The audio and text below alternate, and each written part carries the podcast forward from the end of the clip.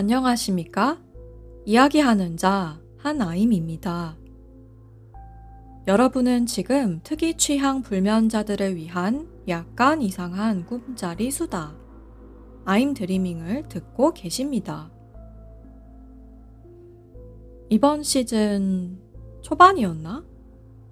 어, 예전 에피소드를 할 때 하나임은 자연재해 공포 장르를 별로 즐기지 않는다는 말을 했었습니다. 왜냐하면 자연에는 음, 별다른 의도가 없는지라, 어, 적어도 제가 인간으로서 이해할 수 있는 의도는 없는지라, 자연이 무슨 일을 저질러도 자연을 오래도록 미워하거나 자연을 설득한다거나 하는 일이 불가능하기 때문이라고 얘기했었죠. 네, 그렇습니다. 음, 불이 나도 제 경우에는 불을 증오하기보다는 불을 낸 사람이나 불을 빨리 끄지 못하도록 한 사람을 증오할 것 같고요. 불이 물론 무섭지만 그것을 무서워한다고 해도 아무것도 달라지지 않는다는 것을 어, 2022년을 사는 사람으로서 압니다. 혹은 안다고 생각합니다. 지금은 불의 신을 모시며 부디 노하지 마시라고 기도하는 게 정석인 시대가 아니니까요. 그런데 자연재해 공포 장르 중에서 제가 무섭다고 여기고 흥미롭다고 여기는 아주 작은 한 조각이 있습니다. 바로 사실은 초자연적인 자연재해 장르입니다. 여기서 초자연적이라고 함은 지팡이에서 빛이 뿜어져 나온다든가 날개를 달고 날아다닌다든가 하는 의미의 슈퍼내추럴은 아니고요. 어, 아주 극단순한 문자 그대로의 의미에서의 초자연입니다. 자연을 초월한 것, 자연의 탈을 쓰고 있는데 자연이 아닌 것. 그래서 자연이었더라면 인간이 의도를 분간할 수 없었어야 했는데, 의도라는 것의 존재를 눈치채게끔 하는 그런 무언가. 그게 제가 여기서 말하는 초자연입니다. 갑자기 어떤 도시의 모든 나무들이 해바라기처럼 가지를 한 방향으로 돌린다든지, 바다의 밀물 썰물 움직임이 멈춘다든지, 심지어 지구가 자전을 멈춘다든지, 이러면 얼마나 무섭겠느냐 말이죠. 그런 초자연은 우리가 익숙해진 일반 자연과 다르게 충분히 인간인 저에게 적이 될 수 있어서 무서운 겁니다. 적, 적군, 대적할 수 있는 상대가 되려면 그쪽에서 저에게 어떤 선포를 해야 하지 않습니까? 그걸 공식적으로 할 수도 있고, 바로 행동으로 보여줄 수도 있는데, 어쨌든 저쪽에서 의도를 가져야 적이 되는 거거든요. 일반 자연을 상대로 인간이 아무리 적이라고 해, 해봤자, 여겨봤자, 자연은 관심도 없으니까, 제 생각에 그건 적이라고 보기에 좀 어려운 것 같고요. 요 초자연, 마치 의도가 있는 것처럼 보이는 자연은 충분히 왠지 적이라고 느껴질 수 있을 것 같습니다. 그리고 거기서 공포가 나옵니다. 의도가 없다고 여겼던 것에서 갑자기 의도가 드러날 때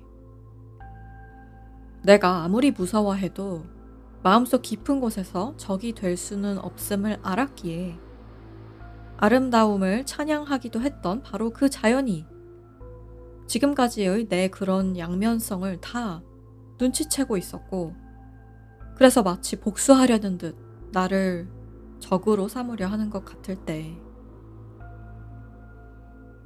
저는 개인적으로 매우 소름이 돋는다고 생각합니다. 요 예시로 오늘 다룰 레퍼런스는 알프레드 히치콕님의 영화 새 그리고 마이클 맥도웰님의 책 The Elementals입니다. 이 책은 한국어로 안 나와 있는 것 같아요. 그런데 이 책에 나오는 초자연의 예시가 너무 무서워서 이걸 택했습니다. 한국어 버전이 없어도 에피소드에서 다루는 데는 전혀 무리가 없을 거라 봅니다. 새와 엘레멘털스 둘 다 스포일러 조금씩 있습니다.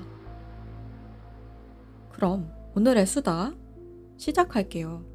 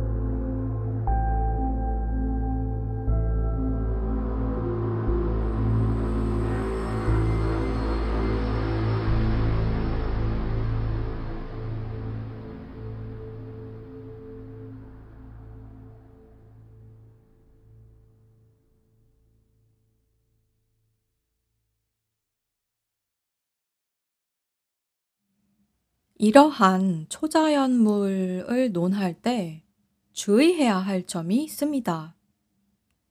바로 인간에게 있는 자기 자신의 상을 세상에 비추어 보려는 습성입니다. 무슨 뜻이냐 하면, 음, 인간 개개인들은 자신의 삶이 어떤가에 따라 세상을 봅니다. 우리가 세상을 그냥 보는 것 같고 그게 객관적인 것 같지만 전혀 객관적이지가 않아요. 우리는 우리가 어떤 배경에서 살았는지에 따라 완전히 서로 다른 것을 봅니다.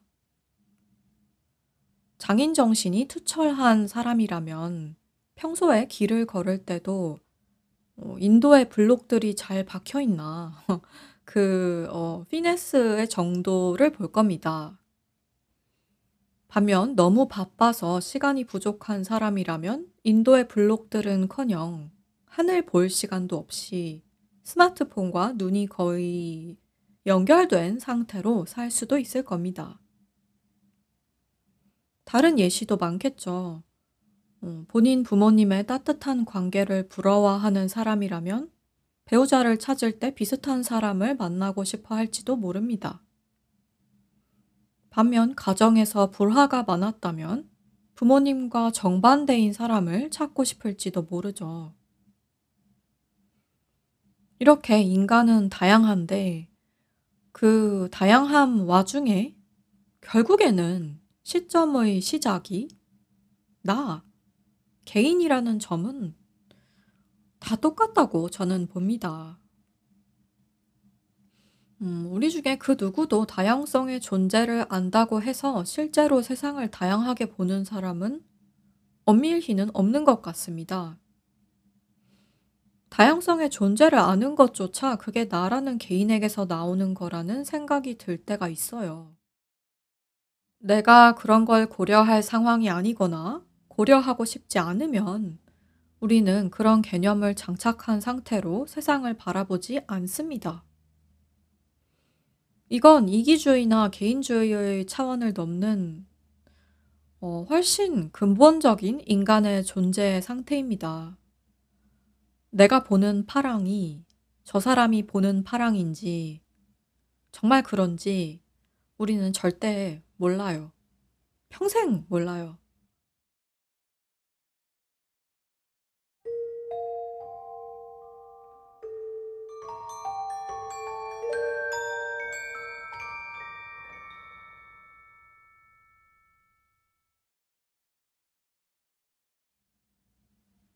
이런 성향은 인류 전반에도 적용이 됩니다. 인류는 세상이 다 인류 같은 줄 아는 경향이 있습니다. 의인화를 그렇게나 좋아하는 이유가 이거 같습니다. 인류의 스토리텔링에는 픽션, 논픽션을 떠나서 의인화된 것들이 정말 많습니다. 외계인인데 사실 외모 말고는 인간이랑 다를 바가 없다든지, 귀신인데 사실 인간이랑 원하는 게 다를 바가 없다든지, 그러니까 외계인이나 귀신이 아니라 그냥 외국인인 거예요. 거의 뭐. 이건 이야기에 따라 다른데, 그냥 좀 문화 차이를 잘 모르는 외국인인 것 같은 경우가 수도 없이 많습니다. 또는 인간이 아닌 것들에서 인간의 상을 봅니다. 어, face pareidolia? 이거 어떻게 읽는 단어인지 모르겠어요. 변상증이라고 한국말로 부른데요. 아무 데서나 사람 얼굴을 알아보는 겁니다. 뭐 구름이 사람 얼굴 모양, 어, 대충 눈, 코, 입이 있으면 사람 얼굴 같다고 생각하고 벽에 있는 콘센트 모양새가 놀란 표정이라고 생각한다든지 밤에 숲을 걷다가 가지가 뭉쳐 있는 모양새를 보고 사람인 줄 알고 놀란다든지 어, 이런 거. 심지어 인간은 인간이 아니었던 것으로부터 인간에게 적용될 수 있는 개념들을 가져옵니다. 어, 제가 어디서 어렴풋이 읽은 기억이 있어서 출처가 기억 안 나는데 검색을 해봤더니 존 와이엇라는 분의 사이트에 How Technology Changes the Way We Understand Ourselves 라는 포스트가 있더라고요. 이걸 봤던 건지 이 비슷한 걸 봤던 건지 모르겠는데 어, 아무튼 여기 내용이 이겁니다.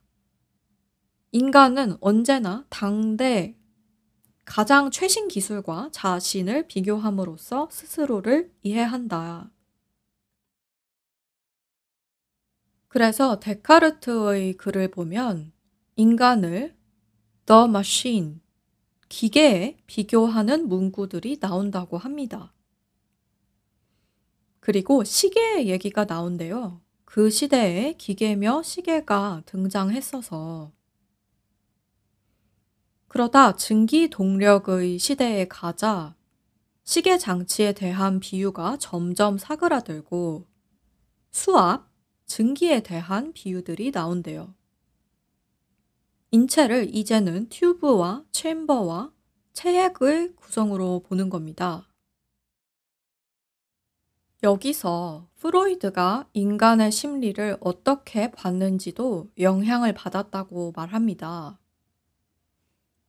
증기 장치의 과도한 압력을 안전하게 완화해주지 않으면 그것이 폭발할 수 있듯이 리비도, 성욕을 해소해주지 않으면 인간의 정신이 아주 그냥 폭망해버린다는 사상이 여기서 나온 게 아니냐.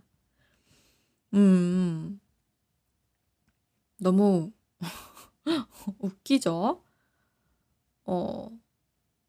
이러저러 해서 지금 21 세기에는 이제 기계에 지능이 있다고 보지 않습니까?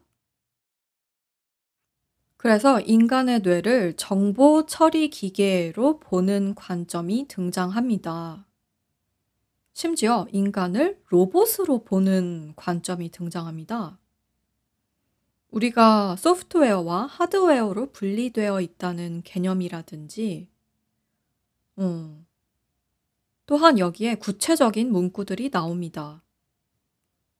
hardwired, suffering from information overload, programmed for failure, needing a reboot. 각각 하드웨어에 내장된 정보 과부하에 시달리다. 실패가 프로그래밍 되어 있다. 리부트가 필요하다. 이런 뜻입니다. 이런 문구들을 인간한테 우리는 쓴단 말이죠. 이게 잘 생각해보면 너무 신기하지 않습니까? 인간이 정말 대단해요. 개인 차원에서도 그렇고, 인류 전체 차원에서도 그렇고, 자신의 상을 세상에서 보려 하거나, 그게 안 되겠으면 세상의 상을 자신에게 적용시켜 버려서 자신과 세상의 상이 일치하는 것처럼 만들어 버립니다. 이게 심리학적으로 왜 그런지 모르겠는데, 뭐, 어떤 위안을 주는 것 같긴 해요. 뭔가 괴리가 없어서 안심이 되는 건지, 음, 저는 모르겠습니다. 그런데 아무튼 신기하다. 그리고 신기한 가운데 바로 이런 점 때문에 초자연 공포물이라고 해도 조금만 어긋나면 우스워지는 수가 있어요. 초자연이어야 하잖아요. 자연을 넘어야 한단 말이죠. 스스로를 간간히 자연과 분리된 것으로 생각하는 인간 역시도 넘어야 합니다. 인간이 자연의 일부가 아닌 건 아니잖아요. 진정으로 초자연이려면 인간의 의식을 초월하면서도 그 안에 들어 있어야 하는 게 너무나 어려운 선인 겁니다. 만약 아예 초월해버리면 우리는 그런 일이 벌어지는 줄도 모를 거거든요. 저 바깥 우주에서 무슨 일 벌어지는지 우리 맨눈으로 못 보잖아요. 저 심해에서 무슨 일이 벌어지는지도 그냥은 모릅니다. 웬만한 사람들의 경우에는 없는 거나 마찬가지예요. 평소에 생각도 안 합니다. 그런데 눈앞에 초자연이 펼쳐지려면 그 사람이 평소에 자기 관점에서 인식하던 자연과 확실히 다른 동시에 그 사람이 이해할 수 있는 협소한 범위 내에서 그 초성, 그 초월성이 펼쳐져야 하는 겁니다. 뛰어넘을 초, 초자연. 음. 제 생각에는 히치콕님의 새와 마이크 맥도웰님의 책 The Elementals가 그 선을 절묘하게 지킨 것 같아요.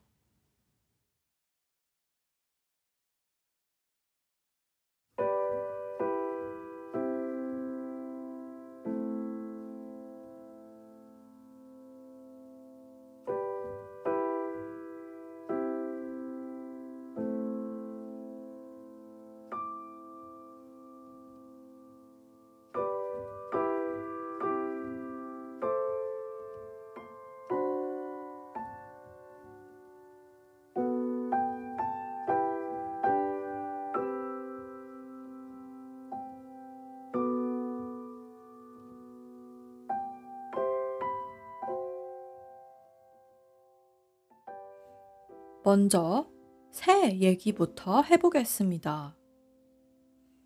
영어 제목도 그냥 birds고요. 좋은 제목 같아요. 음, 정말 버드 말고는 다른 내용이 거의 없고요. 새로 시작해서 새로 끝나는 영화입니다. 저의 엄마님이 이 영화를 참 무섭다고 예전부터 말했었거든요. 어, 엄마님이 어디 산책을 가거나 하면 새를, 새를 보는 걸 별로 좋아하지 않는데 이 영화가 생각나기도 하고 새 눈이 아주 땡그랗지 않습니까? 그래서 싫다는 거예요. 저는 이 영화 새를 아주 최근에 봤는데 엄마님이 새를 좀 무서워하고 싫어하는 것에 약간 동의를 합니다. 아, 새는 정말 똑똑해요.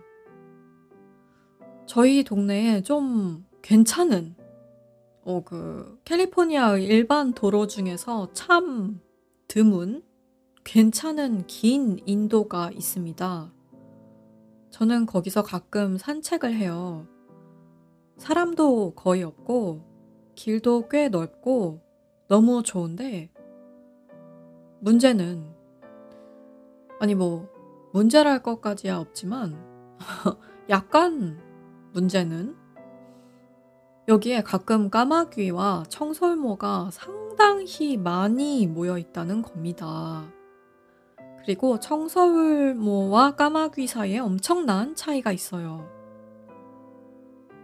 일단 청설모는 이 아이들은 어떤 때는 귀엽지만 귀여움보다도 좀 멍충미가 있습니다.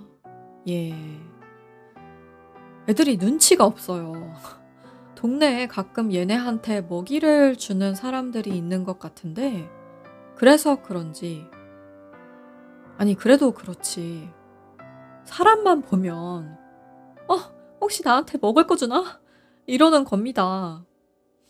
그런데 그런 생각을, 어, 청솔모 씨께서 그런 생각을 하더라도 봐가면서 행동을 해야 하지 않겠습니까? 그런데 그게 아닌 거예요.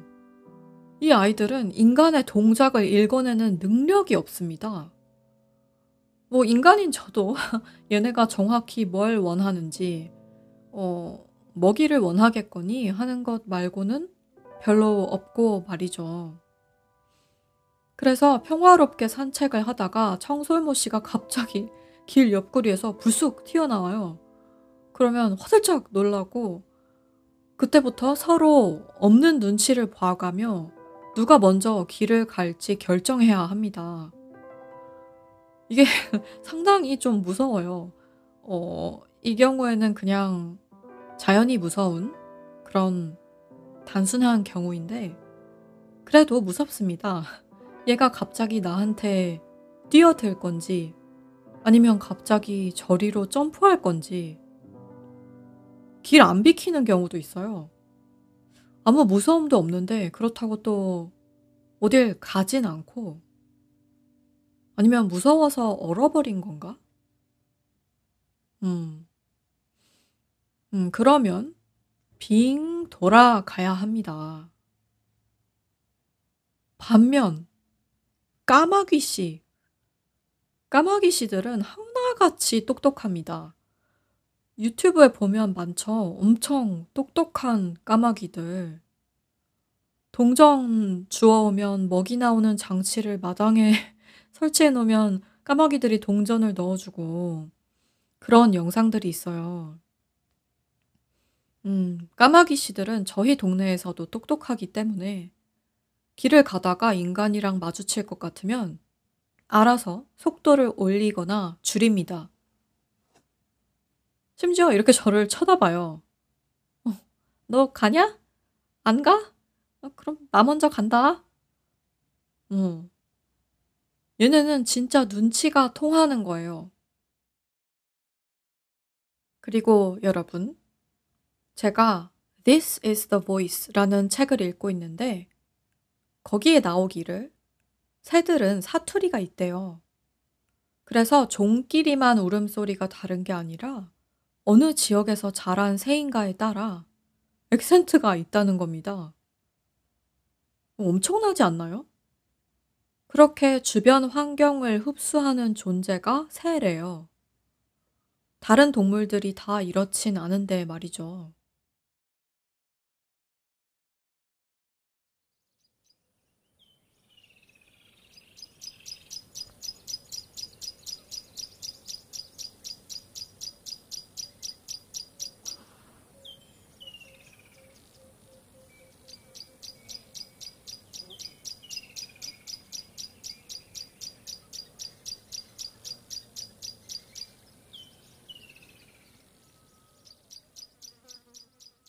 그래서 그런지 정말 영화 새에 나오는 새들도 너무, 너무너무 무섭습니다. 저는 깜짝 놀랐어요. 사실 영화 자체는 뭐 별로 내용이 없어요. 새가 그냥 인간을 공격하는 내용이에요. 어, 그리고 저는 이야기가 그런 형태를 취할 수밖에 없었다고 생각합니다. 왜냐하면 이유를 갖다 붙이기 시작하면 그게 인간의 이유가 될 테니까요. 그런데 그렇게 이유가 없기에 결론도 딱히 없는 영화이지만 그래도 무서웠다. 음, 무서운 부분이 나오기 훨씬 전부터, 즉, 영화의 초반부터 새들을 날개 퍼덕이는 소리가 정말 너무 거슬리고 너무 지속적으로 나오면서도 뭐 사이사이에 쉬는 구간이 적당히 길어서 오히려 더 잘 들립니다. 이게 소리가 계속 나면 그에 대해 둔해지는데 소리가 나왔다가 안 나왔다가 하는 패턴이 지속되니까 아, 매번 새로이 거슬리는 거예요. 새소리 때문에 대화가 안 들릴 정도인 씬도 있습니다. 그리고 불필요한 CG가 없어서 더 무섭습니다. 새 CG 같은 게 옛날 거라 좀 구리더라도 그, 그 구림마저 없었으면 더 무서웠을 겁니다. 어, 막 마법이나 그런 판타지류의 supernatural이 아니라 정말 날것의 새가 나와서 약간, 약간 구려야 안 무섭지. 만약 정말 진짜 새가 이러는 것처럼 나왔으면 저는 정말 너무 무서웠을 것 같아요. 하나 안타까운 점은 알프레드 히치콕 님께서 영화 외적으로 여기다가 이유를 붙였다는 점입니다. 그런데 이게 진짜인지 그냥 소문인지 모르겠어요. 제가 녹취록에 링크를 해두긴 할게요. 버드갭닷컴이라는 이 웹사이트에 따르면 히치콕 님이 이랬대요. 영화 새에서 새들이 공격하는 이유는 사람들이 그들을 괴롭혀왔기 때문이고 이제 반격을 하려고 해서다. 모자 같은 걸 만들기 위해 사냥되는 게 지겨워서 현재의 상황을 뒤집기 위해 인간들을 살해한다. 서로 협력함으로써 이들은 인간과 겨룰 수 있다.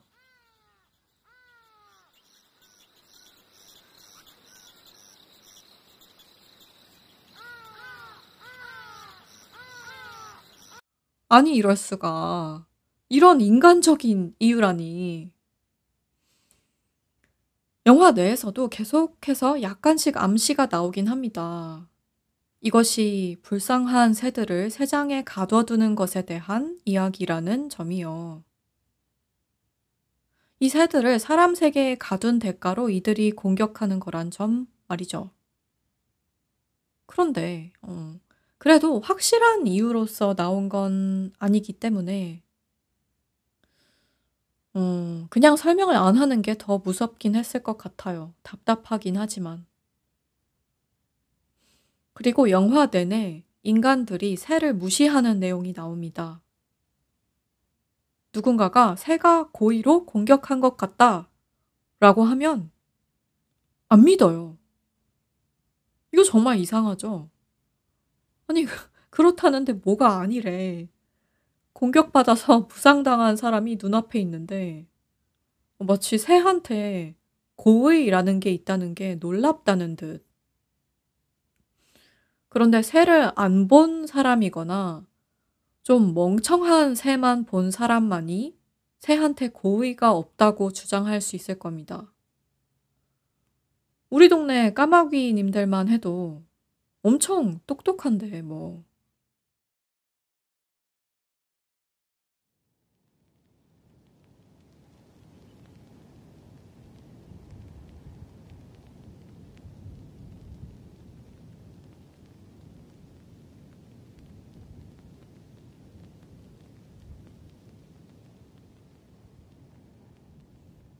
책 얘기를 할게요.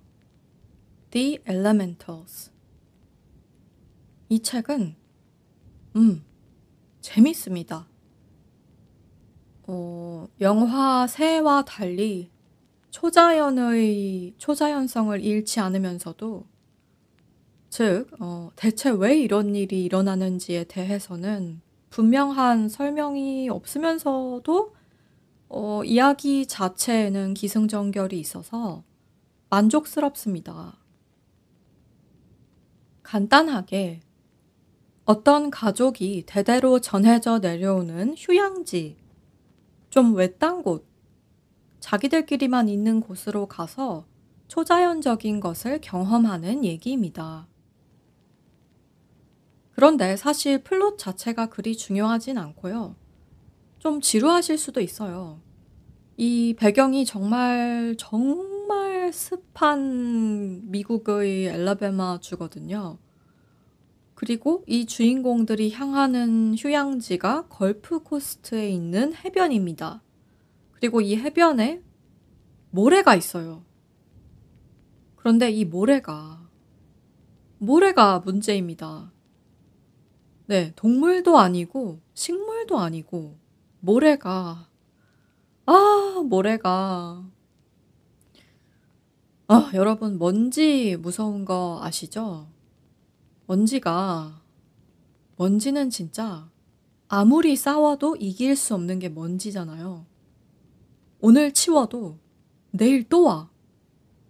그런데 얘는 적도 아니야. 아무 의도도 없고 그냥 세상은 계속 새로운 먼지가 생산되도록 구성됐어. 그냥 디자인이 그래. 계속 치워. 계속 또 생겨. 먼지는 정말, 아, 정말 속 터지는 게 먼지인데, 어, 그 먼지는 아, 아닌, 어, 아닌 모래가 있습니다. 그러면 모래는 그래도 좀 더 입자도 굵고 하니까 해변에 모여 있으면 될 것 같잖아요. 그런데 아닌 겁니다. 어, 자연의 모래가 아니에요. 여기에 뭔가 령이, 혼령이, 의도가 주입되어 있어서 이 휴양지에 서 있는 집들을 위협합니다. 모래가 온 사방에 있어요. 그런데 그것에 대한 묘사가 너무너무나 디테일합니다. 온갖 방의 가구들의 사이사이에 차오른 모래. 털어도 털어도 또 나오는 모래. 막 그냥, 그리고 그 주변 환경, 그 높은 습도, 그 찌는 듯한 태양, 그 와중에 모래가 턱까지 차오르는 텁텁함, 그 알갱이 그게 읽으면서 목 안에 들어와서 식도를 긁는 것 같은 공포를 느끼실 수 있습니다. 어, 어이없죠. 이거 왜 느끼려고 하는지 모르겠어요. 어, 그런데 그게 너무 짜릿하고요. 음, 이유를 모르는 거예요. 이 홀령이 왜 이러는지 분명하지 않고 의사소통이 안 되니까 요구를 고지고대로 들어주기도 난감합니다. 어, 초자연성을 띤 적이긴 한데 적한테 항복을 하려고 해도 애매하고 결국은 떠나는 수밖에 없는 그런 이길 수 없는 그런 거대한 힘이 여기에 있습니다. 음, 모래. 저는 제가 기억하는 것 중에 이야기 속에서 무생물인 것에 의도가 붙어서 초자연적 공포가 이루어지는 이야기가 이게 유일한 것 같습니다. 어, 어, 러버라는 영화가 있다. 그게 뭐냐면, 그런데 그건 제가 기억하기로 코미디였어요. 뭐냐면, 자동차 타이어 있죠. 그게 갑자기 막 사람들을 죽이고 다닙니다. 떼굴떼굴 굴러다니면서. 근데 그건 말만 들어도 웃기잖아요. 고무 타이어가 뭐 도잉 도잉 이렇게 튕겨 다닐 것 같지 않습니까? 그런데 모래는 아니다. 모래는 내 귀에도 코에도 목에도 눈에도 들어올 수 있고 나를 숨 못 쉬게 할 수 있고 나를 내 안에서부터 뒤집어 놓을 수 있습니다.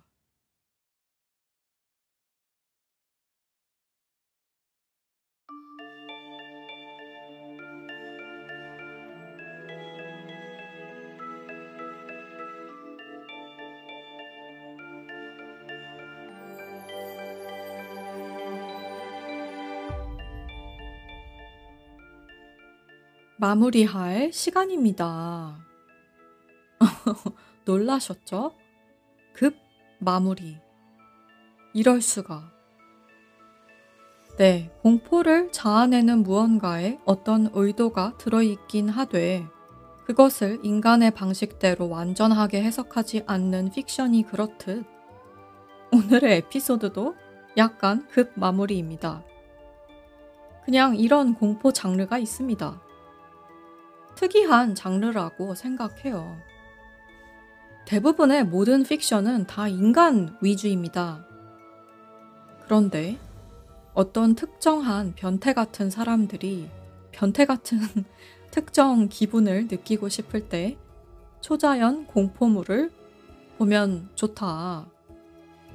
하나임이 가끔은 그 중 하나다. 음, 어, 은근히 마음 놓이는 게 있습니다. 자연은 왠지 이해해야 할 것 같고 설명되어야 할 것 같은데 설명 안 되는 게 분명하니까 마음이 놓이는 면